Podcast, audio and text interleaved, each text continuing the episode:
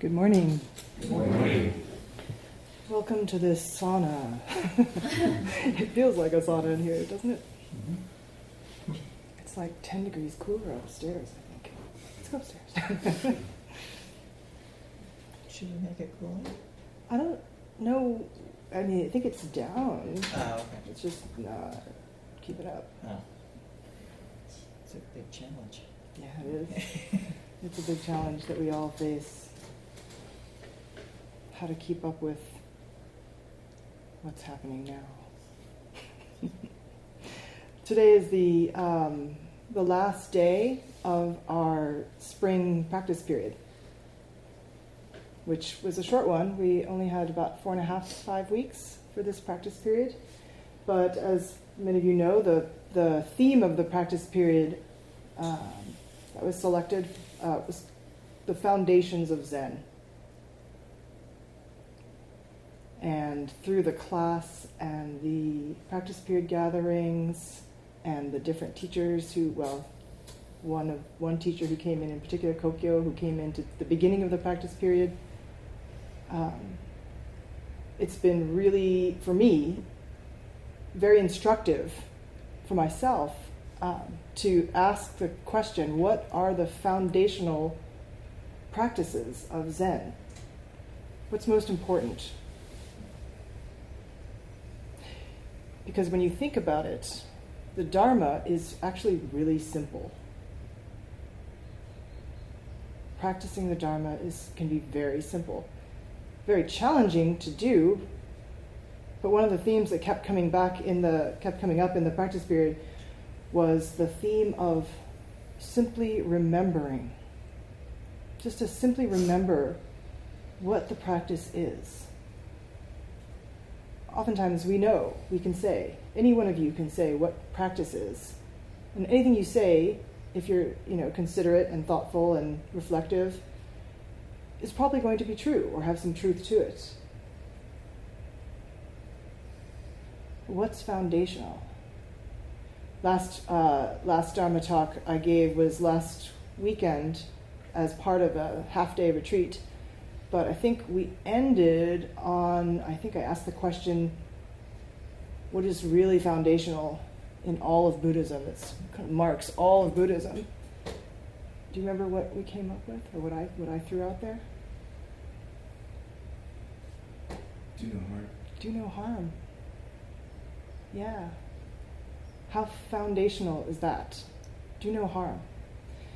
Oftentimes, uh, Dharma teachers, when talking about trying to condense the Buddhist teachings into like something very specific and short, do no harm is one. Oftentimes, uh, the Buddha is quoted as saying that fundamentally the practice is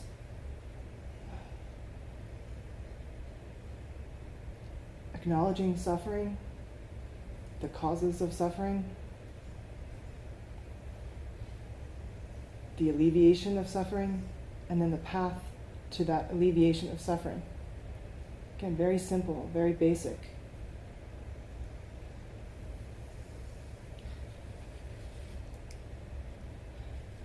Uh, one of my favorite Dharma teachers, Gil Fronsdal, talks about the main practice that we have ahead of us, in front of us, that we incorporate, that we integrate, is the practice of uh, being in non contention, finding non contentiousness with all things. I can say it in one sentence. Simple, huh? non contentiousness. How does that sound? To sum up the practices of just practicing non contentiousness. Does it seem like if we're practicing non contentiousness that we turn away from contention? Does that help? yeah, it can, right? We can turn away from our own contentiousness. How do you turn away from it without it coming back to bite you, though? You, you look deeply into it, see what's going on. Yeah, right? You look deeply into it. That's how you practice with it.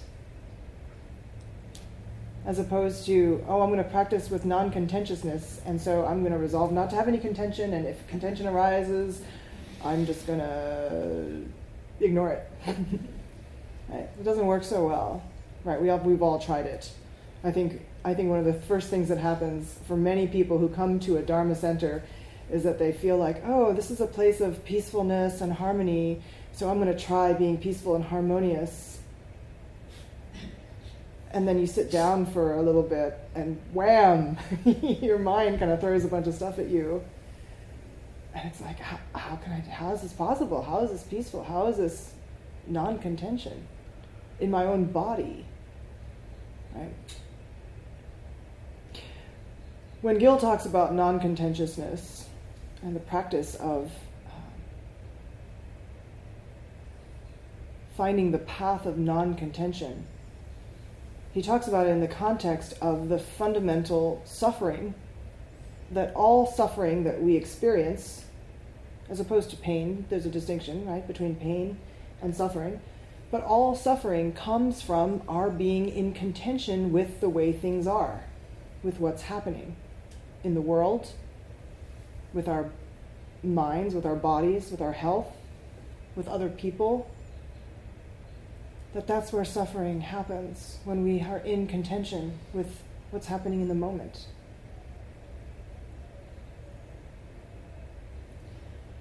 So, one other thing that came out of that's been coming out of this practice period on foundations of Zen, because I've been talking more generally about Buddhism, but in Zen, there's even more. There's more flavor, or there's another flavor with regard to this question. So, for example, what is uh, like we just chanted? We just chanted a bunch of things. Actually, we we chanted. Uh, um, is anyone here for, uh, here for the first time? No. Okay, so you've all chanted this chant, these chants before. The first chant we chanted was a chant uh, as a, that's an homage to wisdom. And then we chanted the Shosaimyo Kichijo Dharani, which is a Dharani, or a, uh, like a, you can think of it as like a magical incantation. An incantation to remove obstructions and hindrances in our lives, in our life of practice. How do we resolve hindrances? How do we resolve contention? Yeah? And then the third chant that we chant is the loving kindness sutta, well, this loving kindness meditation. Right? So, in terms of foundations of Zen, I'd say these, these are pretty good. Those three chants are pretty good, right? To come back to wisdom and compassion and finding a way to work with hindrances, finding a way to work with the obstructions, things that we think of as obstructions, right? How many times do we think of something as an obstruction to our practice? Like, oh, sleepiness, or pain in the legs or shoulders, or uh, apathy, laziness. Like, these are all considered hindrances to our practice. How do we work with those? So, to name them, to even um, turn towards them, as Pat just said maybe even getting to the place where when we when we encounter hindrance, we encounter contentiousness, we encounter conflict, internal, external, in our society, in our nation. What's our what's our disposition internally internally towards the conflict itself? what's our disposition to, to the hindrances, the things that we call our the hindrances in our life? Right? Suzuki Roshi famously said, uh, uh, was when talking about having a problem, you should be grateful for your problems. Right? Now, in the midst of having problems, that's the last thing we really feel, right? Is gratitude towards the problem. We all have, uh, throughout our lifetime, every single one of us experiences tragedies and uh, delights, joys and turmoil, depression, anxiety, and awakeness.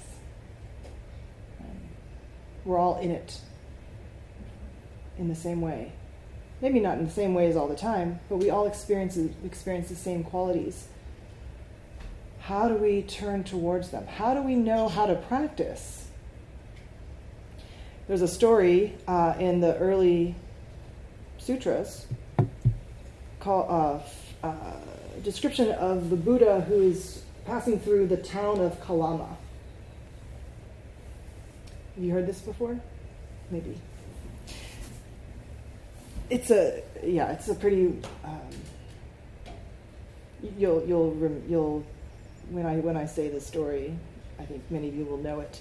The question that the townsfolk of Kalama ask the Buddha as he's passing through, they ask him, Buddha, there are so many different teachers that come through. There are so many different uh, gurus and training programs and opinions. How on earth can we decide what's true and what is false? How do we discern for ourselves what to trust, what to believe? This is a fundamental question of practice. How do we know? It's a fundamental question of epistemology. How do we know what we think we know?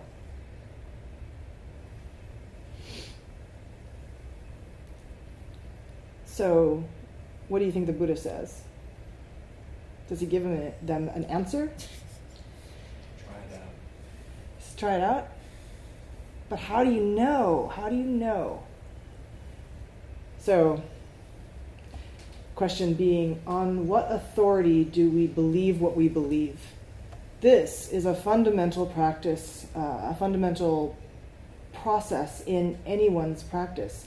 How do you know what you know to be true? On what authority do you take something as truth?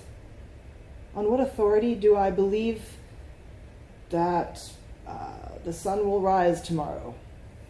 As a simple example. The Buddha says, this is kind of interesting. He says, on what authority do we believe something? We, we mustn't rely on uh, authority by reports, by analogies, by probabilities, by scripture. These are all things we don't rely on. By agreement with your views. That's a big one right? I mean, I think that's the number one thing that we rely on. Does it conform to what I already believe? Yeah? By logical conjecture, by inference, or because my teacher said so. These are all things you do not rely on. Not even meditative knowing. so, what then? What then? On what authority do we uh, do we build trust? On what authority do we know what is true and what is false? Anyone? Experience? Experience? Mm, sounds kind of like inference, but maybe Okay. maybe more. What What do you mean by experience? Which experience? Uh, knowing the truth? The experience of knowing the truth. How do you know it's true?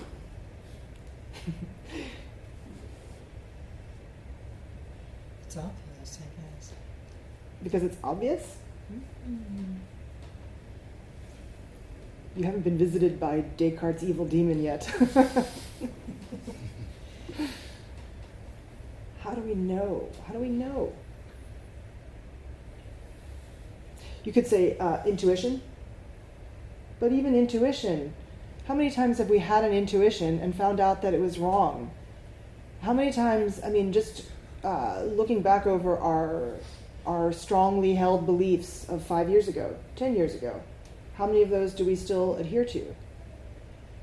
What changes? How do we uh, revise our understanding?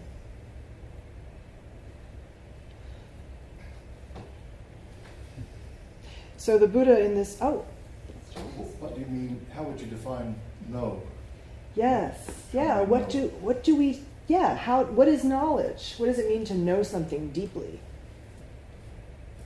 Is it knowing of a fact of the matter, like a statement about the world?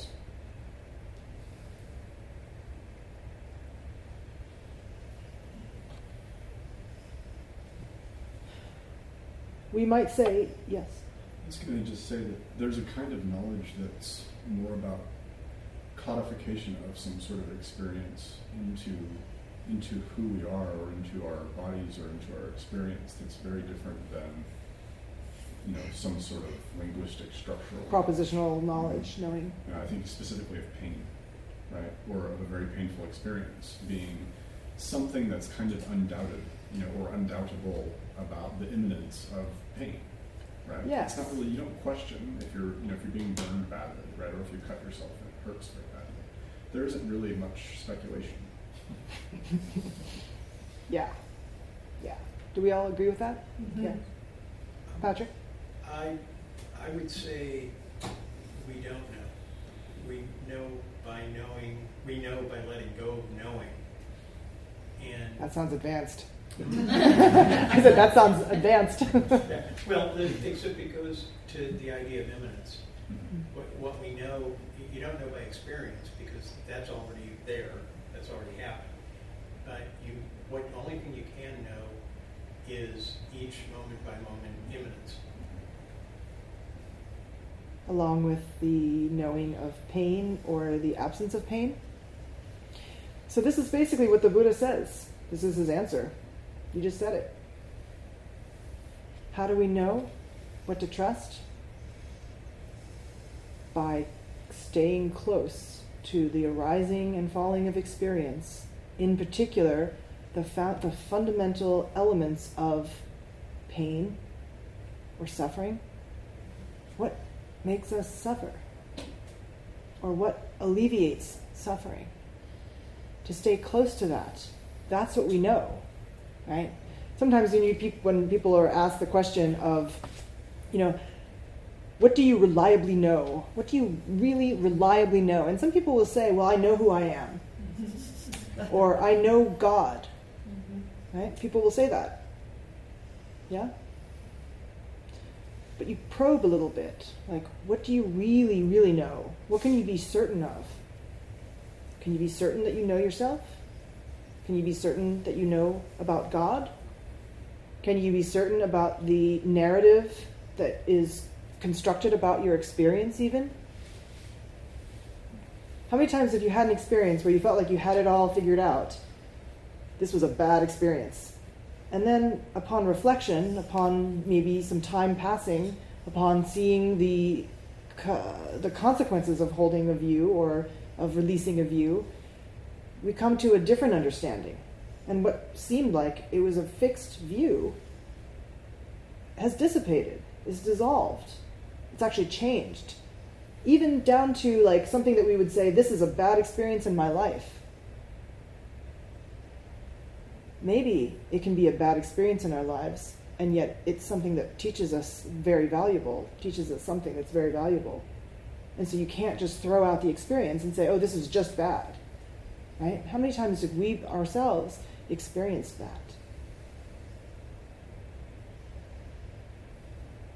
So the Buddha says, when you know for yourselves that these qualities or these states of mind that are held or occupied are unskillful, blameworthy, criticized by the wise, that when carried out lead to harm and suffering, then you should abandon them. And then the reverse is true. When you, in your experience, find that these states of mind, these orientations, these beliefs, these, uh, um, these qualities are wholesome, are skillful, that when practiced lead to alleviation of suffering, then you should uh, acknowledge them and welcome them. So rather than coming up with a fixed view of how well, this is how you know. You have this little, you know, this little litmus test, and then you know for sure this way or that way. It's actually uh, much more pragmatic, where you use, you utilize, and this is foundational to our practice. We utilize our experience of suffering, or lack of suffering, or joy and happiness not temporary joy and happiness, but a settled, deep ease. We use our experiences of those, which we, ex- we, you know, we experience if we pay attention. We can experience these. We use those, suffering and happiness, as a guide. This is foundational. The path of liberation, the path of freedom, can only be traversed by opening up to our experience of our own suffering, by our own, uh, the times of alleviation of suffering. This is a basic ability that we all have to reflect on where's my suffering? How do I suffer? Again, without making a cold narrative, that, that's a rabbit hole to make a narrative of, well, this is why I'm suffering because when I was five, this thing happened to me, and da da da. da. That may be true, that that's something that happened in one's life. But to have that as something fixed, that's going way beyond just acknowledgement of looking deeply into one's experience and making an assessment of what is suffering. Again, with this uh, being careful not to. Um, conflate feeling of pain, there's a pain in my leg right now, with suffering, right? Oftentimes we call this the, uh, the optional suffering, right? Pain can be what's immediately there. We experience pain, but then there's this, this other thing, this, we take an extra step. We can take an extra step and make it into a bigger thing, and that's what, you know, really creates the suffering, right? The optional suffering. You all know what I'm talking about? Yeah?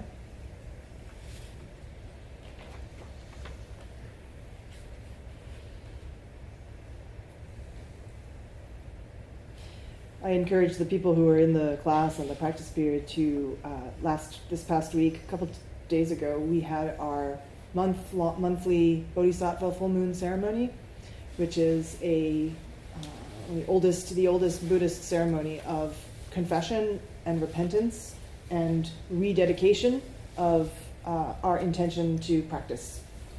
Right? In particular, to practice with the precepts this is a ceremony where we acknowledge our karma.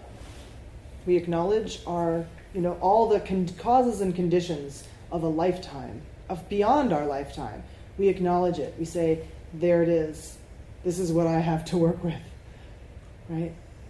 Without judgment, it's just matter of fact. This is what I'm working with.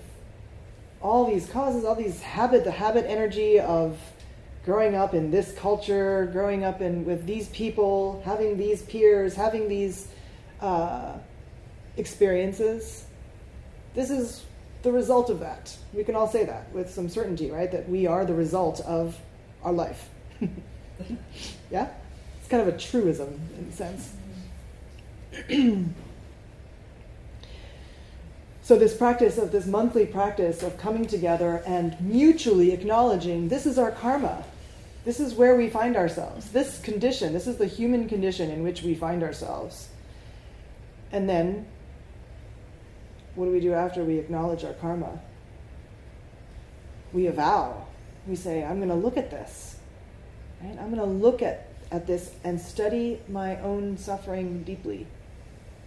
And how am I going to do this? What are the tools that I'm going to have in my toolbox to help me what are the tools that we have at our disposal?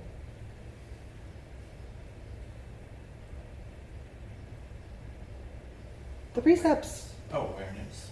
Awareness, yes. Our basic awareness. And the precepts. From the, uh, the refuges, I take refuge in Buddha, I take refuge in Dharma, and I take refuge in Sangha. And then the pure precepts. I vow. So reavowing. Given the human condition, given this human condition, this human's condition, how do I go forward? How do I acknowledge what's here and a vow for what's next? Yeah?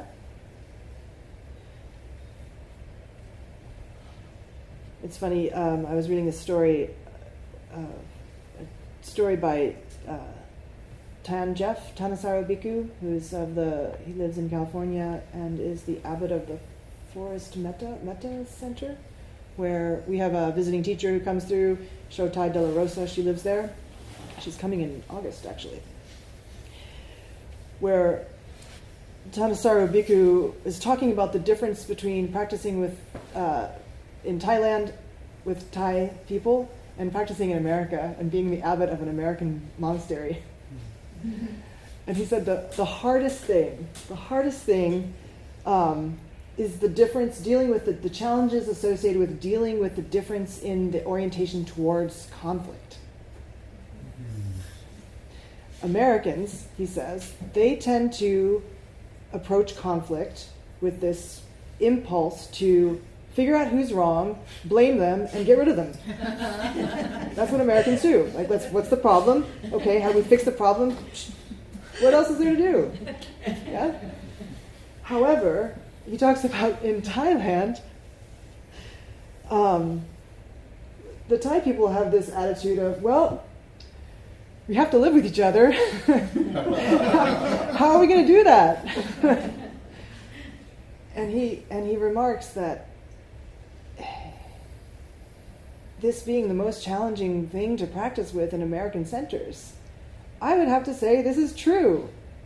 I would have to say that this is born out of uh, my whole experience with practicing in you know different centers, not many many different centers and Zen centers.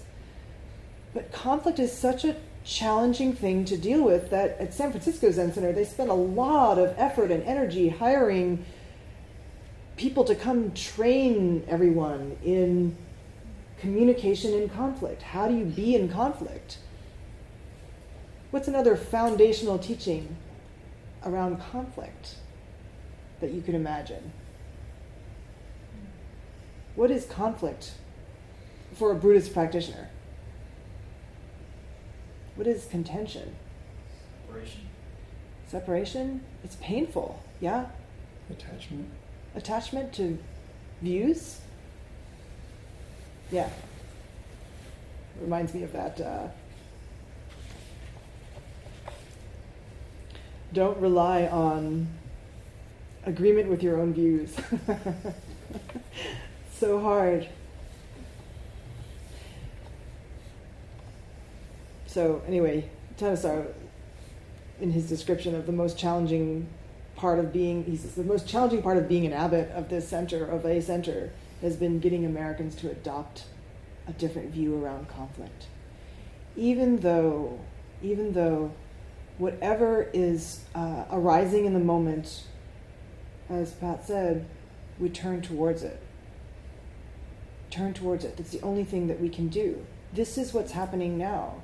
This is reality in the sense of the reality of the moment. Whatever it is, it could be harmony, it could be contention, it could be uh, disagreement, it could be agreement, right? Whatever it is, to think that, oh, it shouldn't be this, it should be something else, that's the fundamental affliction. That's the fundamental affliction of our ignorance, is that whatever's happening, to say, well, this thing that's happening should not be happening. I mean, we can say that, but does that help our orientation in the next moment? When we look deeply into our intention, we find that sometimes our intention, uh, you know, let's, like let's say we're having a conflict. Sometimes the intention in in uh, traversing the conflict itself, if we look deeply, again, as much as possible without uh, criticizing, just being able to look clearly, right? To see clearly requires that we have a ability to or a capacity to step back and not pass judgment. Judgment will come. We'll have judgments. Judgments, as you all know, judgments come whether you want them to or not, right? Try having no judgments, right? You can't. You can't do it. But they'll come. The question is how do we orient ourselves towards them? How do we orient ourselves towards the mind that judges? Do we then judge that? No. It ends up being an infinite regress of judgment after judgment. Oftentimes, our in- intention, you know, uh, if we look deeply, we might notice that what we really want is to be right. Yeah? Or what, um, or we might find if we dig a little bit deeper that our real intention is to feel connected, to feel like uh, we're safe, that we can be vulnerable.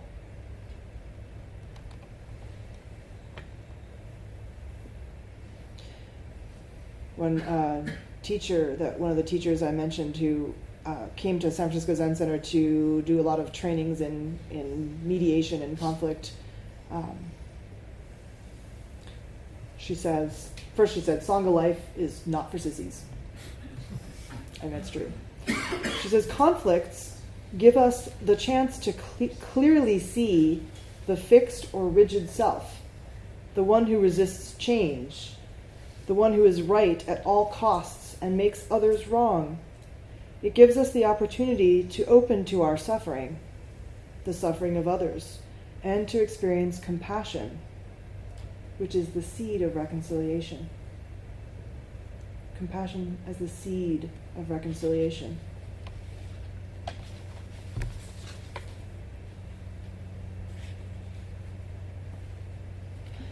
So, when dealing with uh, the fundamental issue that we have, the fundamental problem, which is that we find our the fundamental problem of suffering of our suffering being a description of it being that we are in contention with what's happening in the moment, what's happening in the world, in ourselves.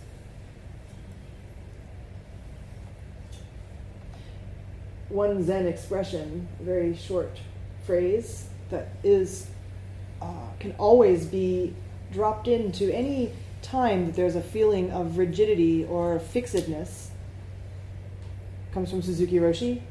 Three words. Anyone? Not always so. Not always so. Yeah. Suzuki Roshi quotes Dogen. Uh, he says, If we do not practice our way with everyone, with all sentient beings, with everything in the world, on the cosmic stage, that is not our way. And then he says, although we practice with people, our goal is to practice with mountains and rivers, with trees and stones, with everything in the world, everything in the universe, and to find ourselves in the big cosmos. This is what's known as extending our practice. So, in terms of our getting back to this question of how do we know what's true? How do we know it's true in ourselves? Is it a statement that we're going to then uphold and plant our flag with? Well, this statement is true. This is how to practice. Rather than finding a fixed notion that we then cling to, to ask the question what does my practice ask of me? What kind of thinking to have do we have? How do we look at our thinking, just how we think about anything, to be able to deeply feel when our thinking leads to constriction, to tightness, versus curiosity, openness, investigation, inquiry? How do we keep our minds pliable and open?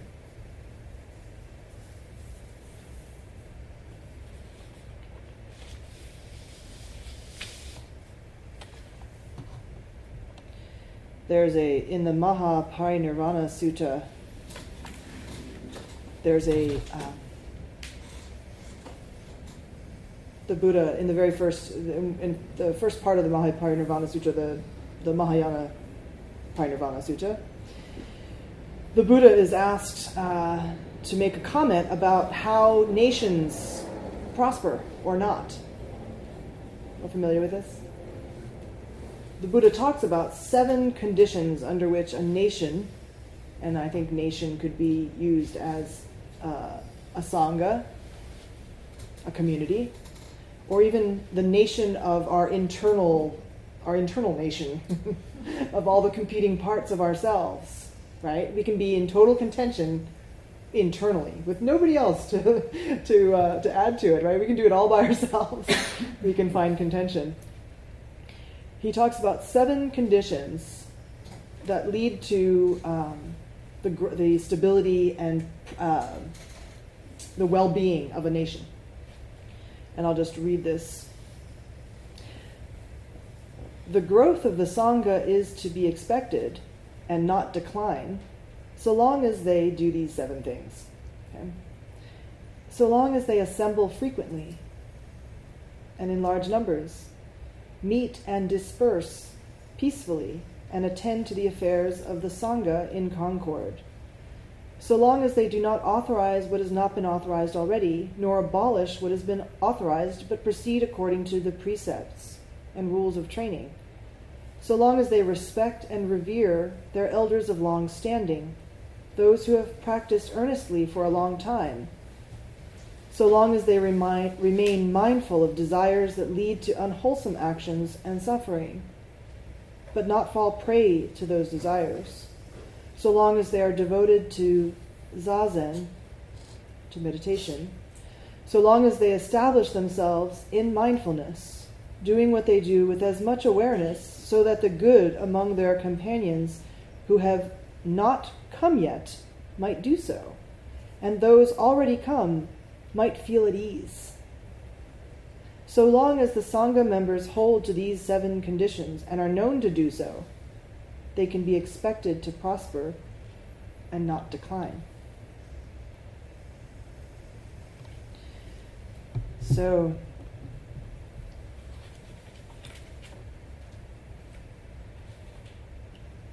let me do an experiment.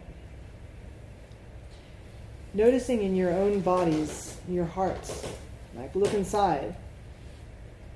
Feel your breath. Is there any contention there? Is there any uh, constriction in your breathing?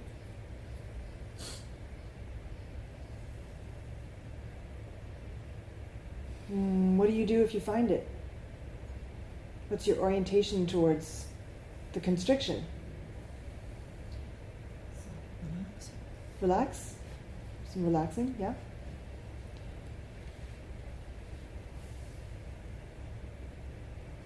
Anyone else? Find any any internal contention? Even the slightest, most subtle holding, grasping, any contention whatsoever any blockages as you're breathing.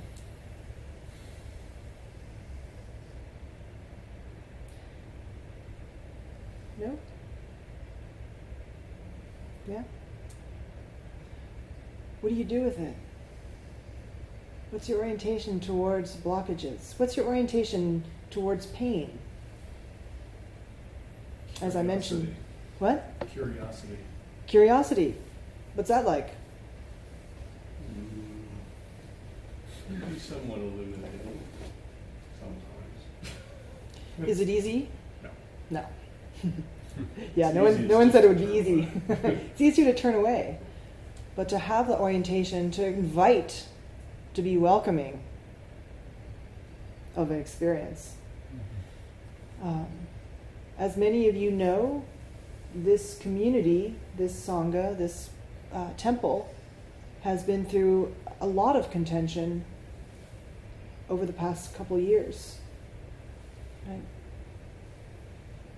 We've had a number of people in the community working very diligently to study this contention There's been a lot of resources that have gone to uh, investigation and asking questions of what, um, not just what happened, but where can we go from here?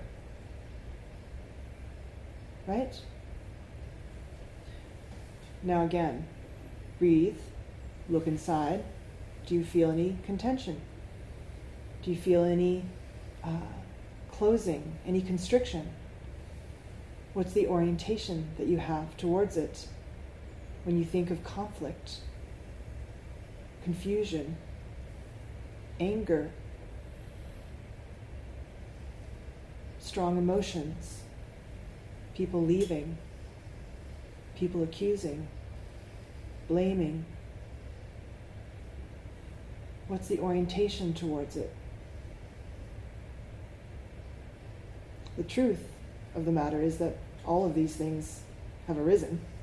That's where we are. When we look at our whole country, the truth is that's where we are. There's a lot of contention, there's a lot of confusion, there's a lot of opinion. The Kalama Sutta, the Buddha is asked this question How do you know what's true? How do you know what's false? What's true? Does what's true have to be a statement about uh, the grand scheme of reality? The Buddha redirects this question. The Buddha directs this question towards what are the found what is the fundamental thing that we can know to be true? Whether we suffer or whether we're free from suffering. To start there. Start there and breathe. And notice to trust, what to trust. More than anything, what to trust is our own awareness of something as simple as Am I suffering or am I free from suffering? Can we trust our own awareness of our breath? When we breathe and we, when we look inside, we turn this light that we usually shine out into the universe. Like, what's this? What's this? Ooh, what's that? Ooh, don't like this. Shine it over here, right? We do this. We outwardly look at, at the universe and we have our emotions and our judgments and, and so forth. How do we turn that light to illuminate what's happening inside me? When I bring up something that's contentious, when I encounter contention, what's my orientation towards it? Can I soften? Can I relax? So that I can see more clearly. Because when I'm like this and I'm bound up and I can't breathe because I'm so tense, is that going to help me see clearly? Anyone find that getting tense and kind of righteous makes you feel more like you see clearly? Mm-hmm. No, no. I mean, it might feel like it at the time, right? But we all know that feeling of like, no, I'm right. This is right. Right? And I don't mean to say that as like, you know, we don't ever do that. We do that all the time. So how do we not be, uh, uh, how do we find a way to work with it as opposed to try and eradicate this feeling? Feelings of being right happen, I don't know how many times a day do you think the feeling of being right comes up in each of us? Countless, countless times. We're not going to eradicate it. But in the next moment, we can be, if we're seeing clearly, if we're practicing um, returning to the body, then we can take a step back. We can hold something with some spaciousness. We can have some ease and ask the question again. This time with curiosity, this time with investigation, with gentleness. So, I don't know if Tim, if you announced, uh, made the announcement about next weekend. This upcoming weekend, we have a workshop, the Right Use of Power workshop at training.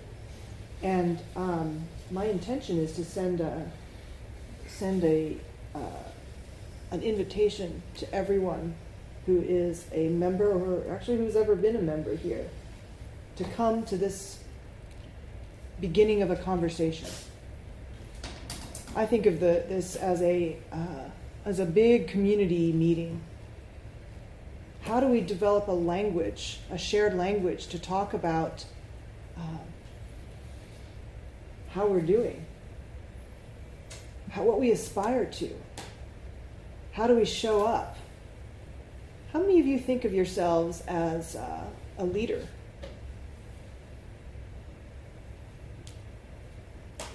Anyone?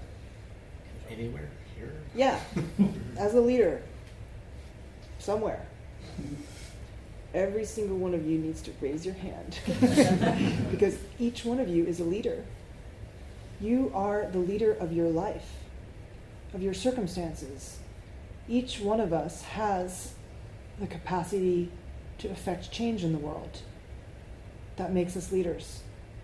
And some people have more power than others. How do we use our power in ways that are supportive and nourishing of our deepest intention?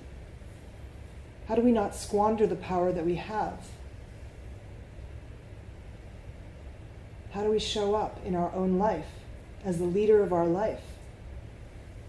So it's my hope that for everyone that you participate. And if you can't, for whatever reason, participate in the whole uh, retreat, it's two days, it's a lot of time 16 hours, two days, 10 to 6. But if you can't come for the whole thing and you still want to come for some part of it, please just email me. I'd like to keep track of like how I mean, we need to keep track of how many people can uh, we're going to have in the building. But I strongly encourage everyone to join this conversation because that's what it is. This workshop, this training, I've, I've done it. I think Bruce has done part of it. Some other people in the Sangha have as well.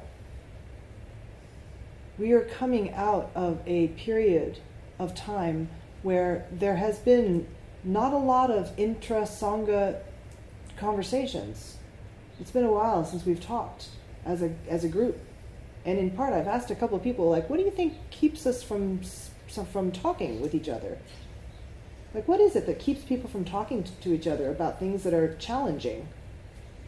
Fear right? Or not knowing how to start the conversation feeling like wow i i kind of you know i'm i'm feeling like there's there, there's something there. Hmm.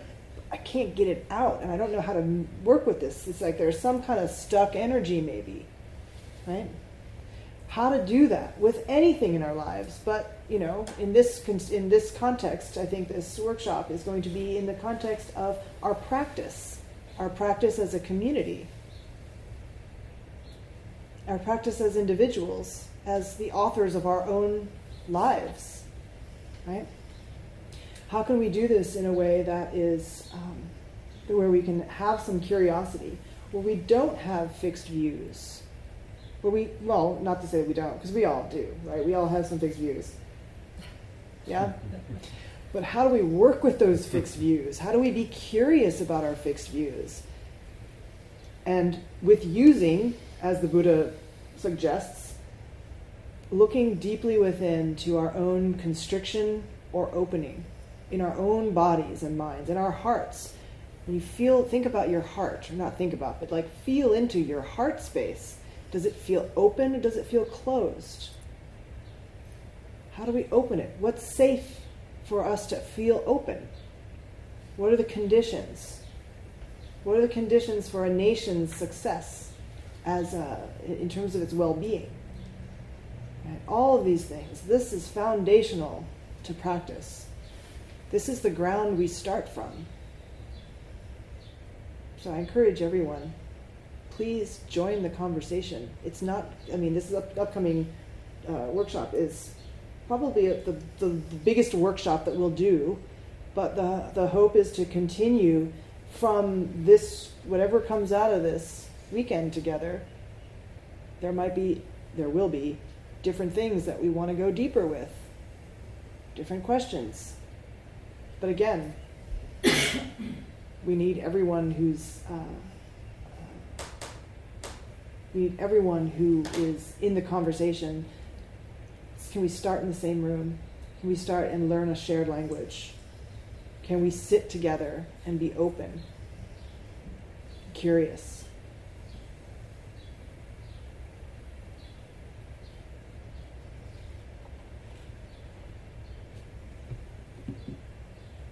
I think I'm out of time. So I guess I just want to leave you with this um, this notion of questioning deeply our fixed views, questioning deeply the suffering that we experience and the causes of suffering. Not to come up with an answer, right? It's not to come up with an answer so that we can then avoid it. Oh, well, I think that, uh, you know, Sangha life is tricky and leads to uh, pain and suffering. Therefore, I'm not going to go anymore. You can do that. That's, that's totally fine, right? But how do we not turn away uh, internally? How do we not turn away from uh, life, our life, from the life of fellow Sangha members? If we can't do it in our own Sangha, how are we going to do it in the world? So that's my encouragement to you. I hope to see you. Thank you very much.